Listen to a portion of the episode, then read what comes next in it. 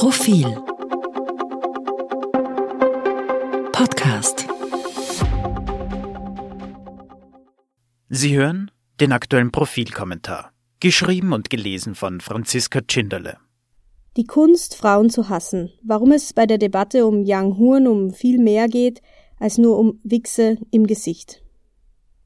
Ich habe die letzten Wochen mit einer unangenehmen Tätigkeit verbracht und mich durch frauenfeindliche Texte im Deutschrap geklickt. Das ist nicht schön, aber um eine aufrichtige Debatte führen zu können, müssen wir wissen, worum es eigentlich geht. Die Bitches heute wollen Jungfrau bleiben, zwei Optionen, Arsch oder Mund auf, kleine. Baller der Alten die Drogen ins Glas, Hauptsache Joe hat seinen Spaß. Eine Frau bleibt auf Ewigkeit ein Gegenstand. Bring deine Alte mit, sie wird backstage zerfetzt, ganz normal, danach landet dann das Sextape im Netz. Schau, wie schön blau deine Augen sind, Timmy hat dich mit der Faust geschminkt. Yang Huan, gebürtig aus Wien, rappt nur über Frauen, die, Zitat, Wichse im Gesicht haben. Fast schon eine Lappalie im Vergleich dazu, was im Rest der Szene vor sich geht.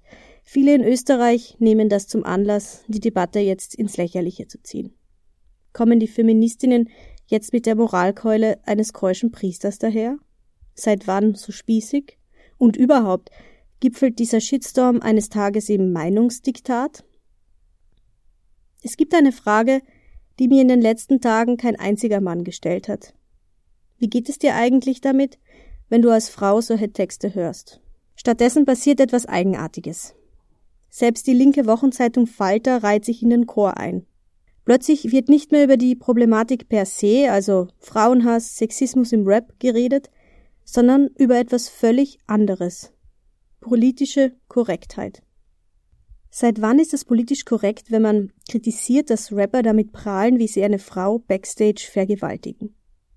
Seit wann ist man spießig, wenn man es problematisch findet, wenn ein Rapper es feiert, ein Opfer mit K.O.-Tropfen gefügig zu machen? Hier geht es nicht nur um Young Horn. Der Wiener ist ein kleines Mosaiksteinchen in einer Szene, die ein strukturelles Problem mit Sexismus hat.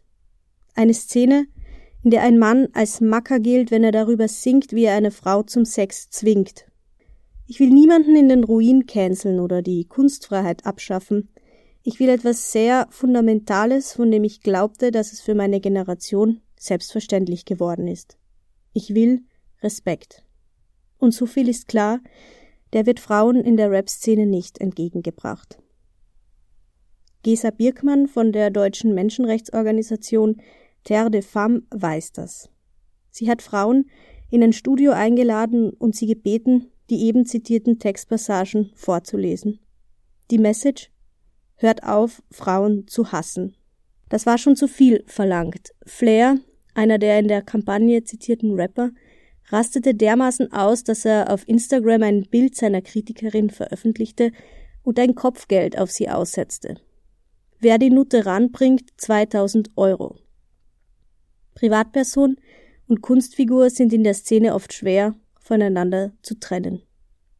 Rap lebt eben von der Überhöhung, meinte diese Woche ein Kollege zu mir. Ein anderer merkte an, dass schon ein Frank Zappa im Song Bobby Brown in die Rolle eines Frauenhassers geschlüpft sei, und zwar bereits Ende der 70er Jahre. Ich sage, danke für diesen Exkurs, meine Herrschaften, aber das Argument, dass es das schon immer gab, macht doch absolut nichts besser. Zappa mag polemisch über Frauenhass gesungen haben, aber Gangsterrap tut genau das nicht. Er feiert und zelebriert ihn regelrecht. Es wirkt so, als hätten sich alle achselzuckend damit abgefunden. Anstatt zu sagen, was ist, wird gewarnt, was eventuell sein könnte. Die Presse warnt vor dem Ende der Kunstfreiheit, der Falter spricht von einer Kultur des Säuberns. Zur Erinnerung, Yang Huan ist vergangene Woche aufgetreten. Worüber niemand schreibt, ist, dass sich verbale Gewalt sehr real anfühlen kann. Keine Hassnachricht kommt ohne sexualisierte Gewalt aus. Wie Kunst fühlt sich das ehrlich gesagt nicht an. Insbesondere das Feuilleton müsste es besser wissen. Ihr seid es doch, die mitbekommen haben, was backstage in der Szene abgeht oder in den Privatnachrichten auf Instagram. Ist die deutsche MeToo-Diskussion im Hip-Hop spurlos an euch vorbeigezogen? Das Ich habe über 20 Mal Nein gesagt von einer deutschen Influencerin, die schwere Vorwürfe gegen einen Rapper erhob, der sie vergewaltigt haben soll. Vielleicht wischen viele Männer die Texte als reine Provokation vom Tisch, weil sie in keinem Frauenkörper stecken. Der Weg zu einer echten Gleichberechtigung beginnt für mich dort, wo Männer anerkennen, dass sich unsere Lebensrealitäten unterscheiden. Es ist nicht euer Körper, der da verbal zerfetzt und wieder weggeworfen wird, als wäre er ein wertloser Gegenstand. Es ist unser Körper.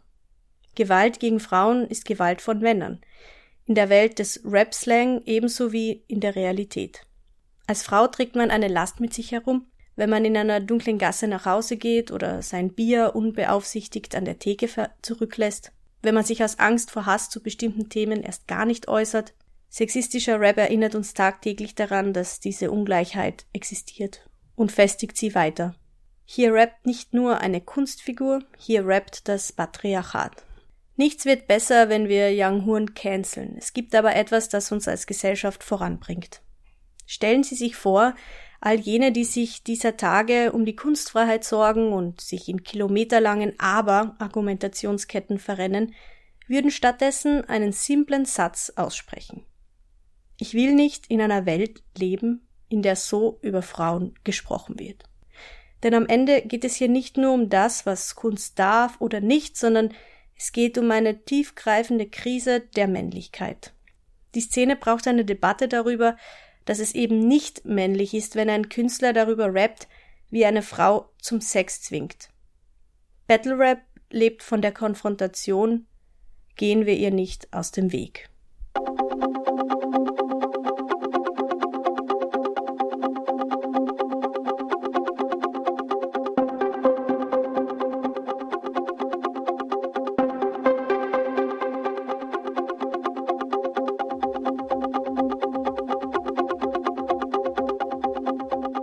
Mehr zum Thema auf Profil.at.